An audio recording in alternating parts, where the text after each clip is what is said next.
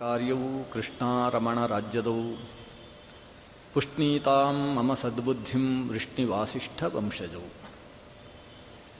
ಜನ್ಮಾದ್ಯಸ್ಯ ಯತೋನ್ಮಯಾದಿತರತಶ್ಚಾರ್ಥೇಷ್ವಭಿಜ್ಞಸ್ವರಾಟ್ ತೇನೇ ಬ್ರಹ್ಮಹೃದಾಯ ಆದಿಕವಯೇ ಮುಖ್ಯಂತಿ M ಸೂರಯ ತೇಜೋವಾರಿಮುದಾಂ ಯಥಾ ವಿನಿಮಯೋ ಯತ್ರ ತ್ರಿಸರ್ಗೋ ಮೃಷಾ ಧಾಮನಾ ಸ್ವೇನ ಸದಾ ನಿರಸ್ತಕುಹಕಂ ಸತ್ಯಂ ಪರಂ ಧೀಮಹಿ ಯಂ ಪ್ರವ್ರಜಂತಮನುಪೇತಮಪೇತಕೃತ್ಯಂ ದ್ವೈಪಾಯನೋ ವಿರಹ ಕಾತರ ಆಜುಹಾವ ಪುತ್ರೇತಿ ತನ್ಮಯತಯಾ ತರವೋಪಿ ನೇದುಹು ತಂ ಸರ್ವಭೂತಹೃದಯಂ ಮುನಿಮಾನತೋಸ್ಮಿ ನಾರಾಯಣಂ ನಮಸ್ಕೃತ್ಯ ನರಂಚೈವ ನರೋತ್ತಮಂ ದೇವೀಂ ಸರಸ್ವತೀಂ ವ್ಯಾಸಂ ತಥೋ ಜಯಮುದೀರಯೇತ್ ಶ್ರೀಗುರುಭ್ಯೋ ನಮಃ ಹರಿ ಓಂ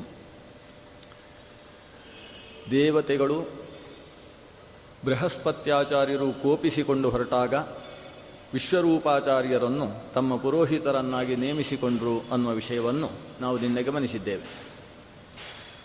ವೇದತ್ರಯ ಅಧ್ಯಯನ ಸಂಪನ್ನರಾದಂತಹ ವಿಶ್ವರೂಪಾಚಾರ್ಯರು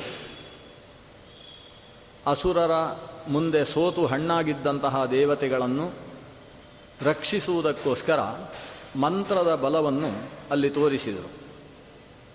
ಇಂದ್ರನಿಗೆ ನಾರಾಯಣ ವರ್ಮ ಅನ್ನುವ ಮಂತ್ರವನ್ನು ಉಪದೇಶ ಮಾಡಿದರು.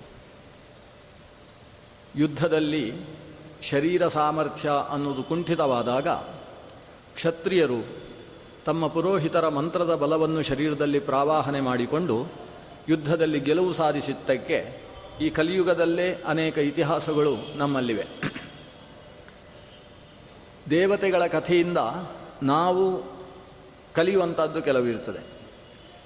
ಈಗ ದೇವೇಂದ್ರ ಗುರುಗಳನ್ನು ತಿರಸ್ಕರಿಸಿದ ಕಾರಣದಿಂದ ಬಹಳ ಕಷ್ಟಕ್ಕೆ ಈಡಾದ ತನ್ನ ಸಂಪತ್ತನ್ನೆಲ್ಲ ಕಳ್ಕೊಂಡ ಅನ್ನುವುದನ್ನೆಲ್ಲ ನಾವು ಕೇಳಿದ್ದೀವಿ ದೇವತೆಗಳಿಗೆ ಹೀಗಾಯಿತು ಅನ್ನುವುದು ಮುಖ್ಯವಲ್ಲ. ನಾವು ಆ ರೀತಿ ಸಂಪತ್ತು ಕಳೆದುಕೊಳ್ಳುವ ಸ್ಥಿತಿಗೆ ಬರಬಾರ್ದು ಅನ್ನುವುದನ್ನು ನಾವು ಪುರಾಣದಿಂದ ತಿಳಿಬೇಕಾದ್ದು. ಗುರುಗಳ ತಿರಸ್ಕಾರ ಅನ್ನುವುದು ಸಂಪತ್ತಿನ ನಾಶಕ್ಕೆ ಕಾರಣವಾಗ್ತದೆ. ದೇವೇಂದ್ರ ಹಿಂದೊಮ್ಮೆ ಇದು ಒಂದು ಬಾರಿ ಅಲ್ಲ, ಅನೇಕ ಬಾರಿ ಗುರುಗಳನ್ನು ತಿರಸ್ಕರಿಸುವುದ ಕಾರಣದಿಂದ ಕೆಲವು ತೊಂದರೆಗಳನ್ನು ಅನುಭವಿಸಿದ್ದಿದೆ. ಮುಂದೆ ಅಷ್ಟಮ ಸ್ಕಂದದಲ್ಲಿ ಮತ್ತೊಂದು ಕಥಾನಕ ಬರ್ತದೆ. ದೂರ್ವಾಸರನ್ನು ತಿರಸ್ಕರಿಸಿದ್ದರಿಂದಾಗಿ ಆತನಿಗೆ, ಒಂದು ಮತ್ತೆ ಸಂಪತ್ತೆಲ್ಲ ನಾಶವಾಗುವಂತಹ ಪರಿಸ್ಥಿತಿ ಬಂತು. ಭಗವಂತನಿಗೆ ನಿವೇದನೆ ಮಾಡಿದಂತಹ ಭಗವನ್ ನೈರ್ಮಾಲ್ಯವಾದ ಅತ್ಯಂತ ಪರಿಮಳಿತವಾದ ಒಂದು ಪುಷ್ಪದ ಹಾರವನ್ನು ದೂರ್ವಾಸ ಮಹರ್ಷಿಗಳು ಇಂದ್ರನಿಗೆ ಕೊಟ್ಟರು. ಇಂದ್ರನಿಗೆ ನಿಜವಾಗಿ ಭಗವಂತನ ನೈರ್ಮಾಲ್ಯ ಪುಷ್ಪ ಲಬ್ಧವಾದಾಗ ಅದನ್ನು ಕನಿಷ್ಠ ತನ್ನ ತಲೆಯ ಮೇಲೆ ಧರಿಸಬೇಕು ಕಿವಿಯಲ್ಲಿ ಹಾಕ್ಕೊಳ್ಬೇಕು ಅಂತಿಲ್ಲ. ದೇವರು, ದೇವರ ಪುಷ್ಪ ಕೊಟ್ಟರು ಅಂತೇಳಿ ಎರಡೂ ಕಿವಿಗೂ ಇಟ್ಟುಕೊಳ್ಬೇಕಾದ ಅನಿವಾರ್ಯತೆ ಇಲ್ಲ. ಆ ಪುಷ್ಪವನ್ನು ಆಘ್ರಾಣನೆ ಮಾಡಿ ತಾನು ಶಿರಸ್ಸಿನಲ್ಲಿ ಧರಿಸಿಕೊಳ್ಬೇಕು ಇಲ್ಲ ಕಂಠದಲ್ಲಿ ಮಾಲಾರೂಪದಿಂದ ಪ್ರಸಾದವನ್ನು ಸ್ವೀಕಾರ ಮಾಡಬೇಕು. ಆದರೆ ದೇವೇಂದ್ರ ತಾನು ಐಶ್ವರ್ಯ ಮತ್ತನಾದ ಕಾರಣದಿಂದ ಹರಿನೈರ್ಮಾಲ್ಯವನ್ನು ತಿರಸ್ಕರಿಸಿದ. ಆ ಹರಿನೈರ್ಮಾಲ್ಯವನ್ನು ತನ್ನ ಆನೆಯ ಮೈ ಮೇಲೆ ಹಾಕಿದ. ಇವತ್ತು ಕೆಲವು ರಾಜಕಾರಣಿಗಳಿಗೆ ಮಾಲೆ ಹಾಕಿದರೆ ಅದನ್ನು ಅವರ ಕಾರ್ ಮೇಲೆ ಹಾಕ್ತಾರಲ್ಲ? ಹಾಗೆ ಈ ಹರಿನೈರ್ಮಾಲ್ಯವನ್ನು ತೆಗೆದು ತನ್ನ ವಾಹನವಾದಂತಹ ಐರಾವತದ ಶಿರಸ್ಸಿನಲ್ಲಿಟ್ಟ. ಐರಾವತ ಅದರ ವಾಸನೆ, ಅದು ಭಗವಂತನಿಗೆ ನಿವೇದಿತವಾಗಿರತಕ್ಕಂತಹ ವಿಶಿಷ್ಟವಾದ ಪುಷ್ಪ, ಅದರ ವಾಸನೆಯಿಂದ ಮತ್ತವೇರಿ, ಅದು ಇಂದ್ರನನ್ನು ಬಿಟ್ಟು ಎಲ್ಲೋ ಕಾಡಿನ ಒಳಗೆ ಓಡಾಡುವುದಕ್ಕೆ ಪ್ರಾರಂಭಿಸಿತು.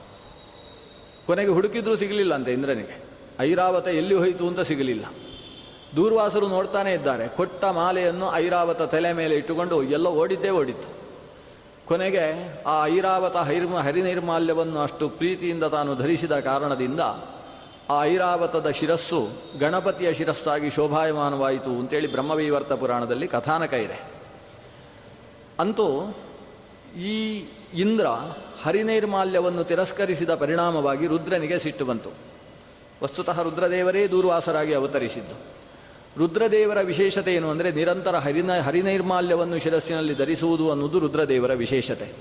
ನಾವು ದೇವರಿಗೆ ಪೂಜೆ ಮಾಡುವಾಗಲೂ ಮೊದಲು ನೈರ್ಮಾಲ್ಯ ವಿಸರ್ಜನೆ ಮಾಡಬೇಕಾದರೆ ಲಕ್ಷ್ಮೀ ಸೂಕ್ತವನ್ನು, ಅಮೃಣಿ ಸೂಕ್ತ ಅಥವಾ ಶ್ರೀ ಸೂಕ್ತವನ್ನು ಹೇಳಿಕೊಂಡು ಸಾಕ್ಷಾತ್ ಲಕ್ಷ್ಮೀದೇವಿಯೇ ಭಗವಂತನ ಮೇಮೇಲಿನ ನಿರ್ಮಾಲ್ಯವನ್ನು ವಿಸರ್ಜನೆ ಮಾಡ್ತಾ ಇದ್ದಾಳೆ ಅಂತ ಯೋಚಿಸಿಕೊಂಡು ನಾವು ಹರಿನೈರ್ಮಾಲ್ಯವನ್ನು ವಿಸರ್ಜನೆ ಮಾಡ್ತೇವೆ. ಹರಿನೈರ್ಮಾಲ್ಯವನ್ನು ತೆಗೆದು ಎಡಭಾಗದಲ್ಲಿ ಹಾಕ್ತೇವೆ. ಯಾಕೆಂದರೆ ಎಡಭಾಗದಲ್ಲಿ ರುದ್ರದೇವರು ಬಂಗಾರದ ಹರಿವಾಣವನ್ನು ಶಿರಸ್ಸಿನಲ್ಲಿಟ್ಟು ಭಗವಂತನ ನೈರ್ಮಾಲ್ಯವನ್ನು ಧರಿಸುವುದಕ್ಕೆ ಸನ್ನದ್ಧರಾಗಿದ್ದಾರೆ ಅನ್ನುವ ಮಂತ್ರವನ್ನು ಹೇಳಿ ಆ ರುದ್ರನನ್ನು ಆಲೋಚನೆ ಮಾಡಿಕೊಂಡು ಹರಿನೈರ್ಮಾಲ್ಯದ ವಿಸರ್ಜನೆ ನಡೀತದೆ. ಹರಿನೈರ್ಮಾಲ್ಯವನ್ನು ಶಿರದಲ್ಲಿ ಧರಣೆ ಮಾ, ಧಾರಣೆ ಮಾಡಿರತಕ್ಕಂತಹ ವ್ಯಕ್ತಿಗೆ ಅಂತಃಕರಣ ಶುದ್ಧಿಯಾಗಿ ಮರಣಕಾಲದಲ್ಲಿ ಭಗವತ್ ಚಿಂತನೆ ಲಭ್ಯವಾಗ್ತದೆ ಅನ್ನುವ ಫಲವನ್ನು ಹೇಳಿದ್ದಾರೆ. ಅಂತಹ ಫಲ ಇದ್ದು ಸ್ವತಃ ಶಿವನೇ ಹರಿನಿರ್ಮಾಲ್ಯವನ್ನು ಶಿರದಲ್ಲಿ ಧರಿಸಿರಬೇಕಾದರೆ ಅಂತಹ ರುದ್ರದೇವರೇ ಕೊಟ್ಟ ನೈರ್ಮಾಲ್ಯವನ್ನು ಇಂದ್ರ ವಿಸರ್ಜಿಸಿದ ಅಂತಾದರೆ ಈ ರುದ್ರನಿಗೆ ದುರ್ವಾಸನಿಗೆ ಸಿಟ್ಟು ಬರದೇ ಇರುತ್ತದೆ ಶಾಪ ಕೊಟ್ಟ ಭ್ರಷ್ಟಶ್ರೀಕನಾಗು ಯಾವ ಸಂಪತ್ತಿನ ಬಲದಿಂದ ನೀನು ಇಷ್ಟು ಉನ್ಮತ್ತನಾಗಿದ್ದೀಯೋ ಅಂತಹ ಸಂಪತ್ತೇ ನಿನ್ನಿಂದ ದೂರವಾಗಿ ಹೋಗಲಿ ಅಂತ. ಹೀಗೆ ಇಲ್ಲಿ ಬೃಹಸ್ಪತ್ಯಾಚಾರ್ಯರನ್ನು ಅವಮಾನಿಸಿದ ಕಾರಣದಿಂದ ಸಂಪತ್ತು ನಾಶವಾದರೆ ಅಲ್ಲಿ ದೂರ್ವಾಸರು ಅಲ್ಲ, ದೂರ್ವಾಸರು ಕೊಟ್ಟ ಪುಷ್ಪ, ಹರಿನೈರ್ಮಾಲ್ಯವನ್ನು ವಿಸರ್ಜಿಸಿದ ಕಾರಣದಿಂದಾಗಿ ಆತನಿಗೆ ನ ಸಂಪತ್ತು ನಾಶವಾಯಿತು. ಅದನ್ನು ಪಡೆಯುವುದಕ್ಕೆ ಮತ್ತೆ ಕ್ಷೀರಸಾಗರ ಮಥನದ ಮೂಲಕವೇ ಪಡಿಬೇಕಾಯಿತು. ಇಲ್ಲಿ ಪುರೋಹಿತರನ್ನು ವಿಶ್ವರೂಪಾಚಾರ್ಯರನ್ನು ನೇಮಿಸಿಕೊಂಡ. ವಿಶ್ವರೂಪಾಚಾರ್ಯರು ನಿಮ್ಮ ಶಕ್ತಿ ಗುರು ನಿಂದೆಯಿಂದಾಗಿ ಕ್ಷೀಣವಾಗಿದೆ. ಹಾಗಾಗಿ ಗುರುನಿಂದೆಯಿಂದ ಕ್ಷೀಣವಾದ ಶಕ್ತಿಯನ್ನು ಮತ್ತೆ ತುಂಬಿಸುವುದಕ್ಕೆ ಸಾಧ್ಯ ಇಲ್ಲ. ಹಾಗಿದ್ದರೂ ಬೃಹಸ್ಪತ್ಯಾಚಾರ್ಯರನ್ನು ನಾನು ಅಂತಃಕರಣಪೂರ್ವಕವಾಗಿ ಪ್ರಾರ್ಥನೆ ಮಾಡಿಕೊಳ್ತೇನೆ. ಅವರ ಅನುಗ್ರಹದಿಂದ ನಿಮಗೊಂದು ಮಂತ್ರವನ್ನು ಉಪದೇಶ ಮಾಡ್ತೇನೆ. ಆ ಮಂತ್ರವೇ ಸಮಗ್ರ ಶರೀರಕ್ಕೆ ರಕ್ಷಣೆಯನ್ನು ಕೊಡತಕ್ಕಂತಹ ನಾರಾಯಣ ವರ್ಮ ಅಂತ. ವರ್ಮ ಅಂದರೆ ಕವಚ ಅಂತ ಅರ್ಥ. ನಾರಾಯಣನನ್ನು ನೀನೇ ನನಗೆ ಕವಚವಾಗಿರು ಅಂತ ಪ್ರಾರ್ಥನೆ ಮಾಡುವ ಮಂತ್ರಕ್ಕೆ ನಾರಾಯಣ ವರ್ಮ ಅಥವಾ ನಾರಾಯಣ ಕವಚ ಅಂತ ಹೆಸರು. ಬಹಳ ಸುಂದರವಾದ ಮಂತ್ರಗಳು.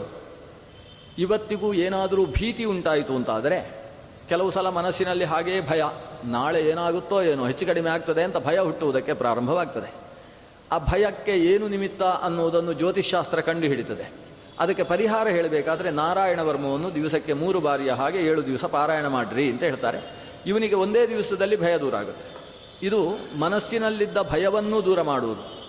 ಅಥವಾ ಬಾಹ್ಯ ಶತ್ರುಗಳು, ಏನೋ ನಮ್ಮ ಮನೆಗೆ ನಾಳೆ ಬಂದು ಮನೆಯಲ್ಲಿ ಹೊಡೆದು ಬಡ್ದು ಮಾಡ್ತಾರೆ ಅನ್ನುವ ಪರಿಸ್ಥಿತಿ ಜೀವನದಲ್ಲಿ ಬಂದರೆ, ಆತ ನಾರಾಯಣ ವರ್ಮದ ಅನುಷ್ಠಾನ ಮಾಡಿಕೊಂಡ ಅಂತಾದರೆ, ಆ ಹೊಡೆಯುವುದಕ್ಕೆ ಬಡಿಯುವುದಕ್ಕೆ ಬಂದವರಿಗೂ ಇವನನ್ನು ನೋಡಿದ ಮೇಲೆ, ಇವನಿಗೆ ಹೊಡಿಬಾರ್ದಪ್ಪ ಅಂತ ಅನ್ನಿಸಿ ಹೊರಟೋಗ್ತಾರೆ ಇಂಥದ್ದಕ್ಕೆ ಅನೇಕ ಪುರಾವೆಗಳುಂಟು. ಅಂತಹ ವಿಶಿಷ್ಟವಾದ ಮಂತ್ರ ನಾರಾಯಣ ವರ್ಮ ಅಂತ ಕರೆಸಿಕೊಂಡ ಮಂತ್ರ. ಹರಿರ್ವಿದದ್ಯಾತ್ ಮಮ ಸರ್ವರಕ್ಷಾಂ ನ್ಯಸ್ತಾಂಘ್ರಿ ಪದ್ಮ ಪತಗೇಂದ್ರ ಪೃಷ್ಠೇ. ದರಾರಿ ಚರ್ಮಾಸಿ ಗದೇಶು ಚಾಪ ಪಾಶಾನ್ ದಧಾನೋಷ್ಟಗುಣೋಷ್ಟಬಾಹು ಇಡೀ ಮಂತ್ರದಲ್ಲಿ ಮೂರು ಭಾಗ ಇದೆ. ಮೊದಲ ಭಾಗದಲ್ಲಿ ಭಗವಂತನ ನಾನಾ ಅವತಾರ ರೂಪಗಳು ನನಗೆ ಎಲ್ಲ ರೀತಿಯಿಂದಲೂ ರಕ್ಷೆಯನ್ನು ಕೊಡಲಿ ಅಂತ ಪ್ರಾರ್ಥನೆ ಮಾಡುವಂತಹ ಭಾಗ. ಹರಿಹಿ ವಿದಧ್ಯಾತ್ ಮಮ ಸರ್ವರಕ್ಷಾಂ. ನಮ್ಮ ಅನಿಷ್ಟವನ್ನೆಲ್ಲ ಪರಿಹರಿಸುವ ಕಾರಣದಿಂದಲೇ ಹರಿ ಅನ್ನುವ ಹೆಸರನ್ನು ಪಡೆದಂತಹ ಆ ಭಗವಂತ ಮಹಾವಿಷ್ಣು ನಮಗೆ ಸರ್ವ ರೀತಿಯಿಂದಲೂ ರಕ್ಷೆಯನ್ನು ಕೊಡಲಿ. ಮಮ ಸರ್ವರಕ್ಷಾಂ ವಿದಧ್ಯಾತ್. ಎಂತಹ ಹರಿ? ನ್ಯಸ್ತಾಂಗ್ರಿ ಪದ್ಮಃ ಪದಗೇಂದ್ರ ಪೃಷ್ಠೆ. ಗರುಡನ ಅಂಶಭಾಗದಲ್ಲಿ ಭುಜಭಾಗದಲ್ಲಿ ಪಾದಕಮಲವನ್ನಿಟ್ಟು ಗರುಡನನ್ನೇರಿ ಬರತಕ್ಕಂತಹ ಭಗವಂತ ನಮಗೆ ಸರ್ವ ರೀತಿಯ ರಕ್ಷೆಯನ್ನು ಕೊಡಲಿ. ರಕ್ಷೆ ಕೊಡಬೇಕಾದರೆ ಭಗವಂತನ ಎರಡು ಕೈಯ ರೂಪದ ಚಿಂತನೆ ಅಲ್ಲ, ನಾಲ್ಕು ಕೈಯ ರೂಪದ ಚಿಂತನೆಯೂ ಅಲ್ಲ. ಎಂಟು ಕೈಯ ರೂಪದ ಚಿಂತನೆ, ರಕ್ಷೆ ಅಥವಾ ದುಷ್ಟ ಸಂಹಾರಕ್ಕೋಸ್ಕರ ಚಿಂತನೆ ಮಾಡುವಾಗ ಭಗವಂತನ ಅಷ್ಟಬಾಹು ರೂಪವನ್ನು ಚಿಂತನೆ ಮಾಡಬೇಕು. ಇಲ್ಲಿ ನಾರಾಯಣನ ಅಷ್ಟಬಾಹುವಿನ ಚಿಂತನೆ ಇದೆ. ದರಾರಿ ಚರ್ಮಾಸಿ ಗದೇಶು ಚಾಪ ಪಾಶಾನ್ ದಧಾನಃ ಅಷ್ಟಗುಣ ಅಷ್ಟಬಾಹು ಈ ಅಷ್ಟಬಾಹುವಾದಂತಹ ನಾರಾಯಣ ತನ್ನ ಎಂಟು ಕೈಗಳಲ್ಲಿ ದರ ಅರಿ. ದರ ಅಂದರೆ ಶಂಖ, ಅರಿ ಅಂದರೆ ಚಕ್ರ. ದರಾರಿ, ಚಕ್ರ ಶಂಖಚಕ್ರಗಳಾದವು ಜೊತೆಗೆ ಅಸಿ ಚರ್ಮ, ಖಡ್ಗ ಮತ್ತು ಗುರಾಣಿಯನ್ನು ಧರ, ಧಾರಣೆ ಮಾಡಿದ್ದಾನೆ. ಬಿಲ್ಲು ಮತ್ತು ಬಾಣಗಳನ್ನು ಧರಿಸಿದ್ದಾನೆ, ಜೊತೆಗೆ ಪಾಶವನ್ನೂ ಧರಿಸಿದ್ದಾನೆ, ಜ್ಞಾನಮುದ್ರೆಯನ್ನು ಧರಿಸಿದ್ದಾನೆ. ಕೈಯಲ್ಲಿ ದರಾರಿ ಚರ್ಮಾಸಿ ಗದೇಶು, ಗದ, ಗದೆ ಮತ್ತು ಪಾಶ, ಬಾಣ ಮತ್ತು ಬಿಲ್ಲು, ಜೊತೆಗೆ ಚಕ್ರ ಮತ್ತು ಶಂಖ, ಕತ್ತಿ ಮತ್ತು ಗುರಾಣಿ ಎಂಬ ಎಂಟನ್ನು ಧಾರಣೆ ಮಾಡಿರತಕ್ಕಂತಹ ಅನಂತ ಗುಣಗಳಿಂದ ತುಂಬಿದ. ಇಲ್ಲಿ ಅಷ್ಟಗುಣ ಅಂದರೆ ಎಂಟೇ ಗುಣ ಉಳ್ಳವ ಅಂತ ಅರ್ಥ ಅಲ್ಲ. ಅಷ್ಟ ಅಂದರೆ ಅಷ್ಟೂ ಅಂತ ಅರ್ಥ. ಅಷ್ಟೇ ಅಂತ ಅರ್ಥ ಅಲ್ಲ. ಅಶೂ ವ್ಯಾಪ್ತವು ಅಂತ ಧಾತು ಎಲ್ಲ ಗುಣಗಳಿಂದ ತುಂಬಿದ ಸಕಲ ಗುಣ ಪೂರ್ಣನಾದಂತಹ ಆ ಅಷ್ಟಬಾಹುವಾದ ಭಗವಂತ ನಮಗೆ ರಕ್ಷಣೆಯನ್ನು ಕೊಡಲಿ ಅಂತ ಪ್ರಾರಂಭ ಮಾಡಿ, ಮುಂದೆ ಬೇರೆ ಬೇರೆ ಜಾಗದಲ್ಲಿ ಭಗವಂತನ ಬೇರೆ ಬೇರೆ ರೂಪಗಳು ರಕ್ಷಣೆ ಕೊಡಲಿ. ನಾನು ನೀರಿನಲ್ಲಿ ನಿಂತಾಗ, ಜಲೇಶು ಮಾಂ ರಕ್ಷತು ಮತ್ಸ್ಯಮೂರ್ತಿ ಜಲದಲ್ಲಿರುವಾಗ ಮತ್ಸ್ಯಮೂರ್ತಿ ನಮ್ಮನ್ನು ರಕ್ಷಣೆ ಮಾಡಲಿ. ಯಾವುದರಿಂದ? ಯಾದೋ ಗಣೇಭ್ಯ ವರುಣಸ್ಯ ಪಾಶಾತ್. ನದಿಯಲ್ಲಿರುವಾಗ ತೊಂದರೆ ಆಗಬಹುದಾದದ್ದು ಅಂತೇಳಿದರೆ ವರುಣಪಾಶ. ವರುಣಪಾಶ ಅಂತೇಳಿದರೆ ಸುಳಿ. ನೀರಿನಲ್ಲಿ ಸುಳಿಯಲ್ಲಿ ಸಿಕ್ಕಿ ಹಾಕಿಕೊಂಡು ನೀರಿನಲ್ಲಿ ಮುಳುಗುವ ಸಾಧ್ಯತೆ ಇದೆ. ಆ ವರುಣಪಾಶ ಅನಿಸಿದ ಸುಳಿಯಿಂದ ನನಗೆ ಮತ್ಸ್ಯರೂಪಿಯಾದ ಭಗವಂತ ರಕ್ಷಣೆ ಕೊಡಲಿ. ಯಾಕಂದರೆ ಮತ್ಸ್ಯರೂಪಿಯಾದ ಭಗವಂತ ನೀರಿನಲ್ಲಿದ್ದು ಸಂರಕ್ಷಕವಾದಂತಹ ಭಗವಂತನ ರೂಪ. ನೆಲದಲ್ಲಿದ್ದಾಗ ಮಾಯಾವಟು ವಾಮನಃ ಅವ್ಯಾತ್. ವಟು ವಾಮನ ನೆಲದಲ್ಲಿ ನನ್ನನ್ನು ರಕ್ಷಿಸಲಿ. ಯಾಕಂದರೆ ಇಡೀ ನೆಲವನ್ನು ತನ್ನ ಪಾದಕಮಲದಿಂದ ಅಳೆದಂತಹ ತ್ರಿವಿಕ್ರಮ ರೂಪ ಅದು ವಾಮನ. ಆದ್ದರಿಂದ ನೆಲಕ್ಕೆ ಸಂಬಂಧಪಟ್ಟವ ವಾಮನ, ಅವನು ನಮ್ಮನ್ನು ರಕ್ಷಿಸಲಿ. ಸರಿ, ವಾಮನ ನೆಲವನ್ನು ಅಳೆದ. ಆಕಾಶದಲ್ಲಿ ಹಾರುವಾಗ ಯಾರು ರಕ್ಷಣೆ ಕೊಡಬೇಕು? ತ್ರಿವಿಕ್ರಮಕ್ಕೆ ಅವತು ವಿಶ್ವರೂಪ. ಅದೇ ವಾಮನ ತ್ರಿವಿಕ್ರಮನಾಗಿ ಬೆಳೆದ. ಆಕಾಶವನ್ನು ಪೂರ್ತಿ ವ್ಯಾಪಿಸಿದ. ಆಕಾಶದಲ್ಲಿ ವ್ಯಾಪ್ತವಾದ ಭಗವಂತನ, ಇದಂ ವಿಷ್ಣುರು ವಿಚಕ್ರಮೇ ತ್ರೇಧಾ ನಿಧದೆ ಪದಂ ಅನ್ನುವ ಶ್ರುತಿಯಿಂದ ಪ್ರತಿಪಾದ್ಯವಾದ ತ್ರಿವಿಕ್ರಮ ರೂಪ ನನ್ನನ್ನು ರಕ್ಷಿಸಲಿ.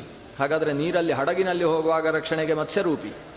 ವಾಹನದಲ್ಲಿ ಹೋಗುವಾಗ ರಕ್ಷಣೆಗೆ ವಾಮನ ರೂಪಿ, ಆಕಾಶದಲ್ಲಿ ಆಕಾಶಯಾನದಲ್ಲಿ ಸಂಚರಿಸಬೇಕಾದರೆ ರಕ್ಷಣೆಗೋಸ್ಕರ ತ್ರಿವಿಕ್ರಮ ರೂಪಿ, ಹೀಗೆ ಭಗವಂತನ ಮತ್ಸ್ಯ, ವಾಮನ ಮತ್ತು ತ್ರಿವಿಕ್ರಮ ಅನ್ನುವ ರೂಪ ನಮ್ಮನ್ನು ಜಲ ಸ್ಥಳ ಮತ್ತು ನಭಸ್ಥಲ ಈ ಮೂರು ಜಾಗದಲ್ಲೂ ಕೂಡ ರಕ್ಷಣೆ ಸಿಗುವ ಹಾಗೆ ಮಾಡಲಿ. ಇನ್ನು ದುರ್ಗೇಶು ಅಟವ್ಯಾದಿಷು ಅಟವಿಯಲ್ಲಿ, ಕಾಡಿನಲ್ಲಿ ನಾವು ಓಡಾಡ್ತಾ ಇದ್ದೇವೆ, ಅಥವಾ ದೊಡ್ಡ ಪರ್ವತದ ತುದಿಯಲ್ಲಿ ಓಡ್ತಾ ಇದ್ದೇವೆ, ಆವಾಗ ರಕ್ಷಣೆಗೆ ನಮಗೆ ನರಸಿಂಹದೇವ ರಕ್ಷಕನಾಗಿ ನಿಂತುಕೊಳ್ಳಿ. ದಾರಿಯಲ್ಲಿ ಸಾಗಬೇಕಾದರೆ ಯಜ್ಞಕಲ್ಪನಾಗಿರತಕ್ಕಂತಹ ವರಾಹ, ಯಜ್ಞ ವರಾಹ ನಮ್ಮನ್ನು ರಕ್ಷಿಸಲಿ. ಅದ್ರಿಕೂಟದಲ್ಲಿ ಸಂಚರಿಸಬೇಕಾದರೆ ರಾಮದೇವ ನಮ್ಮನ್ನು ರಕ್ಷಿಸಲಿ. ಬಹಳ ವಿಶಿಷ್ಟವಾದಂತಹ ಚಿಂತನೆಗಳಿದ್ದಾವೆ. ಅಲ್ಲೂ ಕೆಲವು ವಿಷಯಗಳು. ನಮಗೆ ಸನತ್ಕುಮಾರೋವತು ಕಾಮದೇವಾತ್ ಅಂತ ಕೇಳ್ತಾರೆ. ನಮ್ಮಲ್ಲಿ ಕಾಮಚೇಷ್ಟೆಯಿಂದ ನಮಗೆ ತೊಂದರೆಯಾಗುವ ಪರಿಸ್ಥಿತಿ ಬಂದಾಗ ಸನತ್ಕುಮಾರ ನಮ್ಮನ್ನು ರಕ್ಷಣೆ ಮಾಡಲಿ. ದೇವರಿಷಿವರ್ಯ ಪುರುಷಾಂತರಾರ್ಚನಾತ್. ಭಗವಂತನನ್ನು ಬಿಟ್ಟು ಬೇರೆಯವರನ್ನು ನಾವು ಅರ್ಚಿಸಿ ತೊಂದರೆಗೊಳಗಾದಾಗ ಅದನ್ನು ದೇವರಿಷಿವರ್ಯ ನಮಗೆ ರಕ್ಷಣೆ ಕೊಡಲಿ ಅಂತ. ಇಲ್ಲಿ ಸನತ್ಕುಮಾರ ಮತ್ತು ದೇವರಿಷಿವರ್ಯ ಅಂದರೆ ಸಾಮಾನ್ಯವಾಗಿ ನಮಗೆ ಬ್ರಹ್ಮಮಾನಸ ಪುತ್ರನಾದ ಕುಮಾರ ಅದರ ಜೊತೆಗೆ ದೇವರಿಷಿವರ್ಯ ಅಂದರೆ ನಾರದ ಅಂತ ಅನಿಸುತ್ತೆ. ಆದರೆ ಇಡೀ ನಾರಾಯಣ ವರ್ಮ ಭಗವಂತನ ರೂಪಗಳಲ್ಲಿ ರಕ್ಷಣೆಯನ್ನು ಕೇಳತಕ್ಕಂತಹ ವರ್ಮ ಅದು. ಆದ್ದರಿಂದ ಇಲ್ಲಿ ಸನತ್ಕುಮಾರ ಅಂತ ಹೇಳಿದರೆ ಬ್ರಹ್ಮಮಾನಸ ಪುತ್ರನಾದಂತಹ ನಾ ಸನತ್ಕುಮಾರ ಅಲ್ಲ, ಭಗವಂತನದ್ದೇ ಒಂದು ಸನತ್ಕುಮಾರ ಅಂತ ಅವತಾರ ರೂಪ ಇದೆ. ಅದಕ್ಕೆ ಕುಮಾರ ಅಂತ ಹೆಸರು, ಸನತ್ಕುಮಾರ ಅಂತ ಹೆಸರು. ಸನತ್ಕುಮಾರ ಯಾಕೆಂದರೆ ಸನಾತನವಾಗಿ ಕುಮಾರ ಅವಸ್ಥೆಯಲ್ಲೇ ಇರತಕ್ಕಂತಹ ಭಗವಂತನ ರೂಪ. ಆ ರೂಪದಿಂದ ಭಗವಂತ ರುದ್ರನಿಗೆ ಮತ್ತು ಈ ಕುಮಾರ ಸನಕ, ಸನಂದನ, ಸನಾತನ, ಸನತ್ಸುಜಾತ ಅನ್ನುವ ನಾಲ್ಕು ಜನಕ್ಕೆ ವೈರಾಗ್ಯದ ಉಪದೇಶವನ್ನು ಕೊಟ್ಟಿದ್ದಾನೆ. ಅನೇಕ ವೈರಾಗ್ಯ ಸಂಬಂಧಿಯಾದಂತಹ ಗ್ರಂಥಗಳನ್ನು ರಚಿಸಿರುವ ಭಗವಂತನ ರೂಪ ಸನತ್ಕುಮಾರ ಅನ್ನುವ ರೂಪ. ಭಗವಂತನ ಇಪ್ಪತ್ತೆರಡು ಅವತಾರಗಳಲ್ಲಿ ಮೊದಲ ಅವತಾರ ಕುಮಾರ. ಕೌಮಾರಂ ಪ್ರಥಮಂ ದೇವ ಅಂತ ಪ್ರಥಮ ಸ್ಕಂದ ಭಾಗವತದಲ್ಲಿ ಬರ್ತದೆ. ಮೊದಲ ಅವತಾರ ಕುಮಾರ ಅನ್ನುವ ರೂಪ ಅಂತ. ಆ ರೂಪ ನಮ್ಮನ್ನು, ಅದು ವೈರಾಗ್ಯವನ್ನು ಪ್ರತಿಪಾದಿಸಿದ ರೂಪವಾದ್ರಿಂದ, ಅವೈರಾಗ್ಯ ಅನಿಸುವ ಕಾಮ ನಮ್ಮನ್ನು ತೊಂದರೆಗೊಳಿಸಿದರೆ, ಅದರಿಂದ ಸನತ್ಕುಮಾರ ನಮ್ಮನ್ನು ರಕ್ಷಣೆ ಮಾಡಲಿ. ದೇವರನ್ನು ಬಿಟ್ಟು ಪುರುಷಾಂತರಾರ್ಚನಾತ್. ಪುರುಷಾಂತರ ಅಂದರೆ ಭಗವಂತನನ್ನು ಶರಣು ಹೊಂದಬೇಕು. ಆದರೆ ಭಗವಂತನನ್ನು ಬಿಟ್ಟು ಬೇರೆ ಯಾವುದೋ ದೇವತೆಗಳನ್ನು ಶರಣು ಹೊಂದುವಂಥದ್ದು ಅಂತ ಜೀವನದಲ್ಲಿ ಅನೇಕ ಬಾರಿ ನಡೆಯುತ್ತೆ. ಅಂಥದ್ರಿಂದ ಉಂಟಾಗುವ ದೋಷವನ್ನು ನಮ್ಮ ದೇವರ್ಷಿವರ್ಯ ಅನಿಸಿದಂತಹ ಭಗವಂತನ ರೂಪ, ಮಹಿದಾಸ ರೂಪವನ್ನು ಇಲ್ಲಿ ದೇವರ್ಷಿವರ್ಯ ಅಂತ ಕರೆದಿದ್ದಾರೆ. ನಾರದ ಅಲ್ಲ, ಮಹಿದಾಸ ಅನ್ನುವ ರೂಪದಿಂದ ಯಾರು ಐತರೇಯ ಉಪನಿಷತ್ತು, ಇತರಾದೇವಿಯ ಮಗನಾಗಿ ಐತರೇಯ ಮಹಿದಾಸ ಅನ್ನುವ ರೂಪದಿಂದ ಭಗವಂತ ಆವಿರ್ಭವಿಸಿದ್ದಾನೆ. ಅಂತಹ ಮಹಿದಾಸ ರೂಪ ನಮಗೆ ಈ ಪುರುಷಾಂತರಾರ್ಚನ ದೋಷದಿಂದ ನಮ್ಮನ್ನು ಪರಿಹಾರ ಮಾಡಲಿ. ಈ ಮಹಿದಾಸ ಅನ್ನುವುದು ಭಗವಂತನ ಒಂದು ಅವತಾರ ಸ್ವರೂಪ. ಭಾಗವತದಲ್ಲಿ ಹೆಚ್ಚು ವಿಸ್ತಾರವಾಗಿ ಮಹಿದಾಸನ ವಿವರಣೆ ಇಲ್ಲ. ಇತರ ಅನ್ನುವ ಒಂದು ಮಡದಿಯಲ್ಲಿ ವಿಶಾಲ ಅನ್ನುವ ಬ್ರಹ್ಮಪುತ್ರನಿಗೆ ಭಗವಂತ ಮಗನಾಗಿ ಹುಟ್ಟುತ್ತಾನೆ. ಇತರೆಯ ಮಗನಾದ್ರಿಂದ ಐತರೇಯ ಅಂತ ಆತನಿಗೆ ಹೆಸರು. ಈ ಐತರೇಯ ಬಾಲ್ಯದಲ್ಲಿ ಭಾರಿ ತುಂಟಾಟ ಮಾಡ್ತಾ ಇದ್ದಂತಹ ಮಗ. ಒಂದು ಸಲ ತಾಯಿ ಆತ ಅಳ್ತಾ ಇರುವುದನ್ನು ನೋಡಿ ಬಾಯಿ ಮುಚ್ಚು ಅಂತ ಜೋರು ಮಾಡ್ತಾಳೆ. ಅವತ್ತು ಆತ ಬಾಯಿ ಮುಚ್ಚಿದ. ಆಮೇಲೆ ಅಳ್ಳೇ ಇಲ್ಲ. ಸುಮಾರು ಒಂದು ಎರಡು ವರ್ಷದಲ್ಲಿ ಒಂದು ಸಲ ಬಾಯಿ ಮುಚ್ಚಿದ. ಆಮೇಲೆ ಅಳುವುದಿಲ್ಲ, ಅಮ್ಮ ಅಂತ ಕರೀಲಿಲ್ಲ, ಅಪ್ಪ ಅಂತ ಕರೀಲಿಲ್ಲ, ಬಾಯಿಯೇ ಬರದೇ ಇದ್ದ ಹುಡುಗನಾಗಿದ್ದ. ಅವನಿಗೆ ಹದಿನಾಲ್ಕು ವರ್ಷ ಆಯಿತು. ಹನ್ನೊಂದು ವರ್ಷಕ್ಕೆ ಉಪನಯನ ಮಾಡಲಿಲ್ಲ ಅಪ್ಪ. ಯಾಕಂದರೆ ಇವನು ಬಾಯಿ ಬರದೇ ಇದ್ದವನಿಗೆ ಉಪನಯನ ಮಾಡಿ ಸಂಧ್ಯಾವಂದನೆ ಮಾಡದೇ ಇದ್ದವ, ಇವನಿಗೆ ಉಪನಯನ ಮಾಡಿ ಏನು ಪ್ರಯೋಜನ ಅಂತ ಉಪನಯನ ಮಾಡಲಿಲ್ಲ. ಹದಿನಾಲ್ಕು ವರ್ಷ ಆದ ಮೇಲೆ ಇನ್ನೂ ಉಪನಯನ ಮಾಡದೇ ಇದ್ದರೆ ಹೇಗೆ ಅಂತ ಹೇಳಿ ಒಂದು ಉಪನಯನ, ಒಂದು ನೂಲು ಹಾಕುವ ಕೆಲಸ ಮಾಡಿದ ಅಷ್ಟೇ. ಇಷ್ಟಾಗಿ ಇನ್ನು ಇವನಿಗೆ ಅಣ್ಣಂದಿರು ಮೂರು ನಾಲ್ಕು ಜನ ಇದ್ದಾರೆ. ಅವರು ಒಳ್ಳೆ ಶಾಸ್ತ್ರ ಸಂಪನ್ನರಾದರು. ಶಾಸ್ತ್ರ ಸಂಪನ್ನರಾದಂತಹ ನಾಲ್ಕು ಜನ ತಂದೆಯ ಜೊತೆಗೆ ವಿಶಾಲ ಅನ್ನುವ ಪುರೋಹಿತರು ಅವರು. ಅವರ ಜೊತೆಗೆ ರಾಜನಿಗೆ ಸಂಬಂಧಪಟ್ಟ ಒಂದು ಯಾಗದಲ್ಲಿ ಭಾಗಿಗಳಾಗಿದ್ದರು. ಮನೆಯಲ್ಲಿ ಇತರ ಅನ್ನುವ ಎರಡನೇ ಮಡದಿ ಮಾತ್ರ ಇದ್ದಾಳೆ. ಮೊದಲ ಹೆಂಡತಿ, ಆ ನಾಲ್ಕು ಜನರ ತಾಯಿ, ಅವಳು ಈ ವಿಶಾಲನ ಜೊತೆಗೆ ಪೌರೋಹಿತ್ಯದಲ್ಲಿ ದಂಪತಿ ಪೂಜೆಗೆ ಅಂತ ಇರಬೇಕು. ಬಹುಶಃ ಹೋಗಿದ್ದಾಳೆ ಅಲ್ಲಿಗೆ. ಮನೆಯಲ್ಲಿದ್ದಂತಹ ಇತರ ಕಣ್ಣಲ್ಲಿ ನೀರು ಹಾಕಿಕೊಂಡು ಕೂತಿದ್ದಾಳೆ. ನನಗೂ ಒಬ್ಬ ಶ್ರೇಷ್ಠ ಜ್ಞಾನಿಯಾದ ಮಗ ಇದ್ದಿದ್ದರೆ ಲೋಕದಲ್ಲಿ ನನ್ನನ್ನು ಕೂಡ ಗೌರವಿಸ್ತಾ ಇದ್ದರು ನನಗೂ ಒಂದು ಹೆಸರು ಇರ್ತಿತ್ತು. ಆದರೆ ನಾನು ಮನೆ ಬಿಟ್ಟು ಯಾವ ಕಾರ್ಯಕ್ರಮಕ್ಕೂ ಹೋಗುವ ಹಾಗಿಲ್ಲ. ಗಂಡನಿಗೂ ನನ್ನನ್ನು ನೋಡಿದರೆ ತಾತ್ಸಾರ. ಯಾಕಂದರೆ ಯಾವ ಜ್ಞಾನವೂ ಇಲ್ಲದೆ ಇದ್ದಂತಹ ಮೂರ್ಖ ಶಿಖಾಮಣಿಯ ತಾಯಿ ಅನ್ನುವುದು ಆತನ ಭಾವ ಇದೆ ಅಂತ ಹೇಳಿಕೊಂಡು ಕಣ್ಣೀರು ಹಾಕ್ತಾ ಇದ್ದಾಳೆ. ಇವಳು ಗೊಣಗ್ತಾ ಇರುವುದನ್ನು ಈ ಮಗ ಕೇಳ್ತಾನೆ. ಮಗ ಕೇಳಿ, ಮೆಲ್ಲ ಅಮ್ಮನ ಹತ್ರ ಬಂದು ಅಮ್ಮ, ಯಾಕೆ ಮಾತು ಹೀಗೆ ಬೇಸರ ಮಾಡಿಕೊಳ್ತಿ? ನನಗೇನು ಶಾಸ್ತ್ರ ಬರೋಲ್ಲ, ನಾನು ಪೆದ್ದ ಅಂತ ಅಂದ್ಕೊಂಡಿದ್ಯಾ ಅಂತ ಮಾತು ಶುರು ಮಾಡಿದ. ಮೊದಲ ಬಾರಿ ನನ್ನ ಮಗ ಮಾತಾಡ್ತಾನೆ ಅಂತ ಕೇಳಿ ಆ ತಾಯಿಗೆ ಅದ್ಭುತ ಆನಂದದ ಅನುಭವ ಆಗೋಯ್ತು. ಕಣ್ಣೀರು ಹಾಕಿ ಅವನನ್ನು ಅಪ್ಪಿ ತಬ್ಬಿ ಕೇಳ್ತಾಳೆ, ಇಷ್ಟು ದಿವಸ ಯಾಕೆ ಮಾತಾಡಲಿಲ್ಲ ಮಗು? ಏನು ಶಾಸ್ತ್ರ ಯಾಕೆ ಓದಲಿಲ್ಲ ನೀನು? ಅದಕ್ಕೆ ಆ ಮಗು ಹೇಳಿತು, ನಾನು ಶಾಸ್ತ್ರ ಓದಲಿಲ್ಲ ಅಂತಿಲ್ಲ. ಶಾಸ್ತ್ರ ಓದಲಿಲ್ಲ ಯಾಕೆ ಅಂದರೆ, ಎಲ್ಲ ಶಾಸ್ತ್ರ ಗೊತ್ತು. ಗೊತ್ತಿದ್ದದನ್ನೇ ಓದುದು ಯಾಕೆ? ಅದಕ್ಕೆ ಓದಲಿಲ್ಲ. ಮಾತಾಡಲಿಲ್ಲ ಯಾಕೆ? ನೀನು ಮಾತಾಡಬೇಡ, ಬಾಯಿ ಮುಚ್ಚು ಅಂತ ಅವತ್ತು ಹೇಳಿದ್ದೆ. ಆಮೇಲೆ ಬಾಯಿ ತೆರಿ ಅಂತ ಒಂದು ದಿವಸ ಆದರೂ ಹೇಳಿದ್ಯಾ? ಅದಕ್ಕೆ ತೆಗಿಲಿಲ್ಲ, ಇಷ್ಟೇ. ಅಂತ ಈ ಭಗವಂತನ ಲೀಲೆ ನಾವು ಕಾಣಬೇಕು. ಬಾಯಿ ಮುಚ್ಚು ಅಂತ ಹೇಳಿದ್ಲು ಅಮ್ಮ. ಬಾಯಿ ತೆರಿ ಅಂತ ಒಂದು ಬಾರಿಯೂ ಹೇಳಲಿಲ್ಲ ಬಾಯಿ ತೆರೀಲೇ ಇಲ್ಲ. ಅಮ್ಮನ ಆದೇಶವನ್ನು ಅಷ್ಟು ಚೆನ್ನಾಗಿ ಪಾಲಿಸುವ ಮಹಿದಾಸ ಹುಡುಗ ಈ ಐತರೆಯ, ಇತರೆಯ ಮಗ ಇಷ್ಟು ಜ್ಞಾನಿಯಾಗಿರುವುದನ್ನು ಕಂಡ ತಾಯಿ ಹೌಹಾರಿ ಬಿಟ್ಲು. ನಿನ್ನಂಥ ಮಗನನ್ನು ಪಡೆದ ನಾನು ಧನ್ಯೆ. ಆದರೆ ಮನೆಯಲ್ಲೇ ನಿಧಿಯನ್ನಿಟ್ಟುಕೊಂಡು, ನಿಧಿ ಇಲ್ಲ ಅಂತ ಅಂದುಕೊಂಡು ಒದ್ದಾಡ್ತಾ ಇದ್ದಂತಹ ನನಗಿಂತ ದೌರ್ಭಾಗ್ಯ ಯಾರಿದ್ದಾಳೆ ಅಂತ ಯೋಚನೆ ಮಾಡ್ತಾ ಅವಳು ಹೇಳ್ತಾಳೆ, ನಿನ್ನಿಂದ ಒಂದು ಉಪಕಾರ ಆಗಬೇಕು. ನನ್ನ ಹೆಸರು ಲೋಕದಲ್ಲಿ ಯಾರಿಗೂ ಗೊತ್ತಿಲ್ಲ ಅನ್ನುವ ಸ್ಥಿತಿಯಲ್ಲಿ ನಾನು ಬದುಕಿದ್ದೇನೆ. ಆದರೆ ನನಗೆ ಇಂಥ ಮಗನಿದ್ದಾನೆ ಅನ್ನುವ ಕಾರಣದಿಂದ ನಾನು ಪ್ರಸಿದ್ಧಳಾಗಬೇಕು. ಅದಕ್ಕೋಸ್ಕರ ನೀನು ಇವತ್ತು ನಿನ್ನ ತಂದೆ ಮತ್ತು ನಾಲ್ಕು ಜನ ಅಣ್ಣಂದಿರು ರಾಜನ ಯಜ್ಞದಲ್ಲಿ ಭಾಗವಹಿಸ್ತಾ ಇದ್ದಾರೆ. ನೀನು ಅಲ್ಲಿ ಹೋಗಬೇಕು. ನಿನ್ನ ವಿದ್ಯೆಯನ್ನಲ್ಲಿ ತೋರಿಸಬೇಕು. ತೋರಿಸುವುದರ ಮೂಲಕ ನಾನು ಇಂಥವನ ತಾಯಿ ಅಂತ ನನಗೆ ಒಂದು ಹೆಸರು ಬರಬೇಕು. ಆಯಿತು ಅಂತ ಹೇಳಿದ ಇವ. ಹೊರಟ. ಯಾಗಶಾಲೆಯಲ್ಲಿ ಪ್ರಧಾನಾಹುತಿ ನಡೀತಾ ಇದೆ. ತನ್ನ ದೊ, ಚಿಕ್ಕ ಮಗ ಬರ್ತಾ ಇದ್ದಾನೆ ಎನ್ನುವುದನ್ನು ಅಪ್ಪ ನೋಡ್ತಾನೆ ವಿಶಾಲ. ಅವನಿಗೆ ಬೇಸರ ಆಗ್ತದೆ. ಈ ಪೆದ್ದಂಬಟ್ಟ ಇಲ್ಲಿ ಬಂದು, ಇವನ ಅಪ್ಪ ಇವ ಅಂತ ನನ್ನ ಮರ್ಯಾದೆ ಹೋಗುತ್ತಲ್ವ? ಅಂತ ಈ ಅಪ್ಪನಿಗೆ ಬೇಸರ. ನಾಲ್ಕು ಜನ ಅಣ್ಣಂದಿರ ಹತ್ರ ಇವನನ್ನು ಸ್ವಲ್ಪ ದೂರ ತಳ್ಳ್ರಿ ಅಂತ ಹೇಳ್ತಾನೆ. ಹೀಗಾಗಿ ಬಂದಂತಹ ಮಹಿದಾಸನಿಗೆ ಆಸನವೇ ಇಲ್ಲ ಅನ್ನೋ ವ್ಯವಸ್ಥೆ ಆಯಿತು. ಕೂತುಕೊಳ್ಳುವುದಕ್ಕೆ ಅವ ಎಲ್ಲಿ ಬಂದರೂ ಆಸನ ಇಲ್ಲ. ಆಸನ ಇಲ್ಲದೆ ಆತ ಹಿಂದುವರಿ ಹಿಂದೆ ಹೋಗಬೇಕು ಅನ್ನುವ ಪರಿಸ್ಥಿತಿ ಆದಾಗ ಇಲ್ಲಿ ಪುರೋಹಿತರಿಗೆ ಬ್ರಹ್ಮಸ್ಥಾನ, ಋತ್ವಿಕ ಸ್ಥಾನ ಹೋತೃ ಉದ್ಗಾತೃ ಇವರಿಗಿರತಕ್ಕಂಥ ಒಬ್ಬೊಬ್ಬರಿಗೆ ಒಂದೊಂದು ಎತ್ತರದ ಆಸನಗಳಿದ್ದಾವೆ. ಇವನಿಗೆ ಅಲ್ಲಿ ಋತ್ವಿಕ್ ಶಾಲೆಯಲ್ಲಿ ಆಸನವೇ ಇಲ್ಲ ಅನ್ನುವ ಪರಿಸ್ಥಿತಿ ಆದಾಗ ಇವನನ್ನು ಎತ್ತರದ ಆಸನದಲ್ಲಿ ಕೂಡಬೇಕು ಕೂಡಿಸಬೇಕು ಅಂತ ಭೂ ಭೂದೇವಿ ಆಲೋಚನೆ ಮಾಡಿದ್ಲು. ಯಾಕಂದರೆ ಸಾಕ್ಷಾತ್ ನಾರಾಯಣ, ನಾರಾಯಣನಿಗೆ ಆ ಮಹಿ, ಅಂದರೆ ಭೂಮಿ, ಒಂದು ಆಸನವನ್ನು ಎತ್ತಿ ಕೊಟ್ಟರು ಹೀಗೆ ಭೂಮಿಯಿಂದ ಒಂದು ಆಸನ ಎದ್ದು ಬರ್ತದೆ. ಎದ್ದು ಬಂದ ಆಸನ, ಉಳಿದವರು ಎಷ್ಟು ಎತ್ತರದ ಆಸನದಲ್ಲಿ ಅಲ್ಲಿ ಕೂತಿದ್ರು ಹೋತೃ ಬ್ರಹ್ಮ ಮೊದಲಾದವರು, ಅವರಿಗಿಂತ ಎತ್ತರದ ಆಸನ ಭೂಮಿಯಿಂದ ಎದ್ದು ಬಂತು. ಎದ್ದು ಬಂದ ಆಸನದಲ್ಲಿ ಈ ಈತ ಐತರೆಯ ಕೂತ.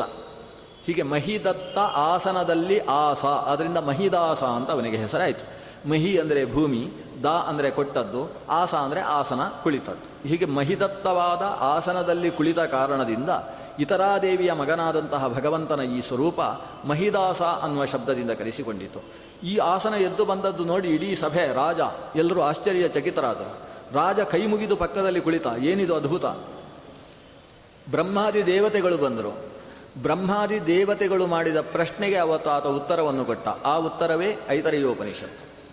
ಲಕ್ಷ್ಮೀದೇವಿಯೇ ಮುಂದೆ ಕುಳಿತು ತಾನು ಉಪದೇಶವನ್ನು ಪಡೆದದರ ಬಗ್ಗೆ ಆಚಾರ್ಯರು ಐತರೆಯದ ಪ್ರಾರಂಭದಲ್ಲಿ ಉಲ್ಲೇಖ ಮಾಡ್ತಾರೆ. ಯಜಮಾನನಾದಂತಹ ರಾಜ ಇಂತಹ ಅದ್ಭುತ ವ್ಯಕ್ತಿತ್ವದ ಈ ಬಾಲಕನಿಗೆ ನಮಸ್ಕಾರ ಮಾಡಿ, ಪಾದಪೂಜೆಯನ್ನು ಮಾಡಿ ಆತನನ್ನು ಬಂಗಾರದಿಂದ ಮುಚ್ಚಿ ಕಳಿಸಿದ. ಹೀಗಾಗಿ ಆ ತಾಯಿ ಅವತ್ತು ದೊಡ್ಡ ಆನಂದವನ್ನು ಅನುಭವಿಸಿದ್ಲು ಅನ್ನೋ ಒಂದು ಸ್ವರೂಪ ಅದನ್ನು ದೇವರಿಷಿ ವರ್ಯ ಅಂತ ಕರೆದಿದ್ದಾರೆ. ಕೊನೆಗೆ ಈ ಮಹಿದಾಸ ಐತರೆಯನೇ, ದೇವತೆಗಳಿಗೆಲ್ಲ ಶಾಸ್ತ್ರೋಪದೇಶವನ್ನು ಮಾಡಿದಂತಹ ಭಗವಂತನ ರೂಪ. ದೇವರಿಷಿ ವರ್ಯ ಪುರುಷಾಂತರಾರ್ಚನಾತ್. ಇಂತಹ ದೇವರಿಷಿ ವರ್ಯ ಅನಿಸಿದಂತಹ ಮಹಿದಾಸ ಐತರೇಯ, ನಮ್ಮನ್ನು ದೇವರನ್ನು ಬಿಟ್ಟು ಉಳಿದವರನ್ನು ಅರ್ಚಿಸಿದ್ದರಿಂದ ಸಿಗುವ ಪಾಪದಿಂದ ಸಂರಕ್ಷಣೆ ಮಾಡಲಿ. ಕೂರ್ಮೋ ಹರಿರ್ಮಾಂ ನಿರಯಾದ ಶೇಷಾತ್. ಹೀಗೆ, ಹಯಶೀಶೋ ಮಾಂ ಪಥಿ ದೇವ ಹೇಲನಾಥ್ ಮಾರ್ಗದಲ್ಲಿ ದೇವರನ್ನು ತಿರಸ್ಕರಿಸಿದರೆ ಅದರಿಂದ ಹಯಗ್ರೀವ ನಮ್ಮನ್ನು ರಕ್ಷಿಸಲಿ ಮಾರ್ಗದಲ್ಲಿ ದೇವರನ್ನು ತಿರಸ್ಕರಿಸುವುದು ಅಂದರೆ ನಾವು ಯಾತ್ರೆಗೆ ಹೊರಟಿದ್ದೇವೆ. ಮಧ್ಯದಲ್ಲಿ ಒಂದು ಪ್ರಾಚೀನವಾದ ಭಗವಂತನ ದೇವಾಲಯ ಸಿಕ್ಕಿತು. ದೇವಾಲಯ ಸಿಕ್ಕಿದಾಗ ದೇವಲಿಗೆ, ದೇವಾಲಯಕ್ಕೆ ಒಂದು ಪ್ರದಕ್ಷಿಣೆ ಬಂದು ಹೋಗಬೇಕು ಅನ್ನೋದು ವ್ಯವಸ್ಥೆ. ಇವ ಪ್ರದಕ್ಷಿಣೆ ಬರುವುದಿಲ್ಲ, ದೂರ ಆಗ್ತದೆ ಅಂತೇಳಿ. ಹಾಗೆ ದೇವರನ್ನು ನೋಡಿಕೊಂಡು ಒಂದು ನಮಸ್ಕಾರವನ್ನೂ ಮಾಡದೆ ಮುಂದೆ ಹೋದ ಅಂತಾದರೆ ಇದಕ್ಕೆ ಪಥಿ ದೇವಹೇಳನ ಅಂತ ಹೆಸರು. ಮಾರ್ಗ ಮಧ್ಯದಲ್ಲಿ ದೇವರನ್ನು ತಿರಸ್ಕರಿಸುವುದು. ದಾರಿಯಲ್ಲಿ ಒಂದು ಪವಿತ್ರವಾದ ಗೋಮಾತೆ ಸಿಕ್ಕಿದಾಗ ಆ ಗೋಮಾತೆಗೆ ಒಂದು ಪ್ರದಕ್ಷಿಣೆ ಬಂದು ಮುಂದೆ ಹೋಗಬೇಕು. ಇವ ಗೋಮಾತೆಗೆ ಅಪ್ರದಕ್ಷಿಣೆ ಬಂದುಕೊಂಡು ಮುಂದೆ ಹೋದ ಅಂತಾದರೆ ಅದು ಪತಿ ದೇವಹೇಲನ ಅಂತ ಕರೆಸಿಕೊಳ್ಳುತ್ತೆ. ಇಂಥ ಪತಿ ದೇವಹೇಲನದಿಂದ ನಮ್ಮನ್ನು ಹಯಗ್ರೀವ ರೂಪಿಯಾದ ಭಗವಂತ ರಕ್ಷಿಸಲಿ. ಇದು ಇಡೀ ಈ ನಾರಾಯಣ ವರ್ಮದ ಒಂದು ಘಟ್ಟ. ಇಷ್ಟಾದ ಮೇಲೆ ಒಂದು ಹಗಲು ಬೆಳಗ್ಗಿನಿಂದ ಪ್ರಾರಂಭಿಸಿ ನಾಳೆ ಬೆಳಗ್ಗಿನ ತನಕ ಅಹೋರಾತ್ರವನ್ನು ಹನ್ನೆರಡು ತುಂಡು ಮಾಡ್ತಾರೆ. ಪ್ರಾತಃ, ಸಂಗವ, ಮಧ್ಯಾಹ್ನ, ಅಪರಾಹ್ನ, ಸಾಯಾಹ್ನ ಪ್ರದೋಷ, ನಿಶೀಥ, ಮಧ್ಯರಾತ್ರ, ಅಪರರಾತ್ರ, ಉಷಕಾಲ ಅಂತ ಒಟ್ಟು ಹನ್ನೆರಡು ಭಾಗ ಮಾಡಿಕೊಂಡು ಇಡೀ ಹಗಲನ್ನು ಅಂದರೆ ಅಹೋರಾತ್ರವನ್ನು ಹನ್ನೆರಡು ಭಾಗ ಮಾಡಿ ಈ ಹನ್ನೆರಡು ಭಾಗದಲ್ಲಿ ಭಗವಂತನ ಕೇಶವಾದಿ ರೂಪಗಳು ನನಗೆ ರಕ್ಷಣೆ ಕೊಡಲಿ. ಕೇಶವ ನಾರಾಯಣ ಮಾಧವ, ಗೋವಿಂದ, ವಿಷ್ಣು, ಮಧುಸೂದನ, ತ್ರಿವಿಕ್ರಮ, ವಾಮನ, ಪರಶು. ಈ ಭಗವಂತನ ಏನು? ಹನ್ನೆರಡು ಕೇಶವಾದಿ ದ್ವಾದಶ ಮೂರ್ತಿಗಳಿದ್ದಾವೆ. ಆ ದ್ವಾದಶ ಮೂರ್ತಿಗಳು ಈ ಅಹೋರಾತ್ರದ ಹನ್ನೆರಡು ಭಾಗಗಳಲ್ಲಿ ನಮಗೆ ರಕ್ಷಣೆಯನ್ನು ಕೊಡಲಿ ಅಂತ ಪ್ರಾರ್ಥಿಸೋ ಒಂದು ಭಾಗ. ಹೀಗೆ ಒಂದು ಆಯಾಯ ದೇಶಗಳಲ್ಲಿ ಭಗವಂತನ ರೂಪವು ನಮ್ಮನ್ನು ರಕ್ಷಿಸಲಿ ಅನ್ನುವುದು ಒಂದು ಭಾಗ. ಆಯಾಯ ಕಾಲಗಳಲ್ಲಿ ಭಗವಂತನ ರೂಪಗಳು ನಮ್ಮನ್ನು ರಕ್ಷಿಸಲಿ ಅನ್ನುವುದು ಎರಡನೇ ಭಾಗ. ಮೂರನೇ ಭಾಗದಲ್ಲಿ ಭಗವಂತನ ಆಯುಧಗಳು ನಮ್ಮನ್ನು ರಕ್ಷಿಸಲಿ. ಅವನ ಕೌಮೋದಕಿ ಅನ್ನುವ ಗದೆ, ಸುದರ್ಶನ ಅಂತ ಹೇಳುವ ಚಕ್ರ, ಪಾಂಚಜನ್ಯ ಅನ್ನುವ ಶಂಖ, ಅವನ ಕೈಯಲ್ಲಿರುವ ಇನ್ನೊಂದು ಪಾಶ ಪಾಷಾಂಧಧಾನ ಅದಕ್ಕೆ ಹೆಸರಿಲ್ಲ. ನಂದಕ ಅಂತ ಹೇಳ್ತಕ್ಕಂತಹ ಖಡ್ಗ, ಶಾರ್ಂಗ ಅಂತ ಹೇಳ್ತಕ್ಕಂತಹ ಧನುಸ್ಸು, ಇವೆಲ್ಲವೂ ನಮ್ಮನ್ನು ರಕ್ಷಣೆ ಮಾಡಲಿ ಅಂತ. ಹೀಗೆ ಭಗವಂತನ ಒಂದೊಂದು ಆಯುಧಗಳು ನಮ್ಮನ್ನು ರಕ್ಷಣೆ ಮಾಡಲಿ ಅಂತ ಕೇಳ್ತಾ ಈ ನಾರಾಯಣ ವರ್ಮ ಉಪಸಂಹಾರವಾಗುತ್ತೆ. ಸಾಮಾನ್ಯವಾಗಿ ಸ್ತೋತ್ರ ಪ್ರಕರಣದಲ್ಲಿ ಅನೇಕ ರೀತಿಯ ಸ್ತೋತ್ರಗಳಿದ್ದಾವೆ ಈಗ ಸಹಸ್ರನಾಮ ಸ್ತೋತ್ರ ಅಂತಿದೆ. ಅದು ಲಲಿತಾ ಸಹಸ್ರನಾಮ ಇರ್ಬೋದು, ಅಥವಾ ಶಿವ ಸಹಸ್ರನಾಮ ಇರ್ಬೋದು, ಅಥವಾ ವಿಷ್ಣು ಸಹಸ್ರನಾಮ ಇರ್ಬೋದು, ನರಸಿಂಹ ಸಹಸ್ರನಾಮ ಇರ್ಬೋದು, ಗಕಾರ ಸಹಸ್ರನಾಮ ಇರ್ಬೋದು. ಅಂತ ಸಹಸ್ರನಾಮ ಅನ್ನೋದು ಒಂದು ಸ್ತೋತ್ರದ ಪದ್ಧತಿ. ಶತನಾಮ, ಅಷ್ಟೋತ್ತರ ಶತನಾಮ ಅನ್ನೋದು ಮತ್ತೊಂದು ಸ್ತೋತ್ರದ ಪದ್ಧತಿ. ದ್ವಾದಶನಾಮ ಅನ್ನೋದು ಮತ್ತೊಂದು ಸ್ತೋತ್ರದ ಪದ್ಧತಿ. ಇದೊಂದು ನಾಮ ಸ್ತೋತ್ರಗಳು ಅಂತ ಇದಕ್ಕೆ ಹೆಸರು. ಇನ್ನೊಂದು ಥರದ ಸ್ತೋತ್ರ ಇದೆ. ಅದು ಹೃದಯ ಸ್ತೋತ್ರ, ಲಕ್ಷ್ಮೀ ಹೃದಯ ಸ್ತೋತ್ರ, ಆದಿತ್ಯ ಹೃದಯ ಸ್ತೋತ್ರ, ಅದು ಹೃದಯ ಅಂತ ಸ್ತೋತ್ರ. ಅದು ಆರೋಗ್ಯಕ್ಕೆ ಸಂಬಂಧಪಟ್ಟಂತಹ ಸ್ತೋತ್ರಗಳಿರ್ತವೆ ಇನ್ನೊಂದು ಥರದ ಸ್ತೋತ್ರ, ಕವಚ ಸ್ತೋತ್ರಗಳು. ಆದಿತ್ಯ ಕವಚ ಇರಬಹುದು ಸೂರ್ಯ ಕವಚ ಅಂತ ಕರೀತಾರೆ, ದೇವಿ ಕವಚ ಅಂತಿದೆ. ಹಾಗೆಯೇ ನಾರಾಯಣ ಕವಚ ಅನ್ನುವ ಸ್ತೋತ್ರ. ಈ ಕವಚ ಸ್ತೋತ್ರಗಳ ಕ್ರಮ ಹೇಗಿರುತ್ತೆ ಅಂದರೆ, ಶರೀರದ ಒಂದೊಂದು ಭಾಗವನ್ನು ರಕ್ಷಣೆ ಮಾಡಲಿ ಅಂತ. ನನ್ನ ಕಣ್ಣನ್ನು ಆ ಮೂರ್ತಿ ರಕ್ಷಿಸಲಿ, ಕಿವಿಯನ್ನು, ಕಾಲನ್ನು ಇದು ರಕ್ಷಿಸಲಿ. ಹೀಗೆ ಭಾಗವನ್ನು ರಕ್ಷಣೆ ಮಾಡುವುದಕ್ಕೆ ಕೇಳುವಂತಹ ಸ್ತೋತ್ರವು ಕವಚ ಸ್ತೋತ್ರ ಅಂತ ಕರೆಸಿಕೊಳ್ಳುತ್ತೆ. ಆದರೆ ನಾರಾಯಣ ಕವಚದ ವಿಶೇಷ ಏನು ಅಂದರೆ ನನ್ನ ಶರೀರದ ಅವಯವವನ್ನು ರಕ್ಷಿಸಲು ಅಂತ ಕೇಳುವಂತಹ ಶ್ಲೋಕ ಇಲ್ಲಿಲ್ಲ. ಇಲ್ಲಿರುವುದು ಭಗವಂತನ ಬೇರೆ ಬೇರೆ ರೂಪಗಳು, ನನ್ನನ್ನು ಬೇರೆ ಬೇರೆ ಜಾಗದಲ್ಲಿ ರಕ್ಷಿಸಲಿ, ಬೇರೆ ಬೇರೆ ಕಾಲದಲ್ಲಿ ರಕ್ಷಿಸಲಿ, ಅವನ ಕೈಯಲ್ಲಿರತಕ್ಕಂತಹ ಆಯುಧ ವಿಶೇಷಗಳು ನನ್ನನ್ನು ಸರ್ವ ದಿಶೆಯಿಂದಲೂ ರಕ್ಷಣೆ ಮಾಡಲಿ ಅಂತ ಇಷ್ಟಿದೆ. ಅವಯವಗಳ ರಕ್ಷಣೆಯನ್ನು ಕೇಳುವ ಭಾಗ ಇಲ್ಲ.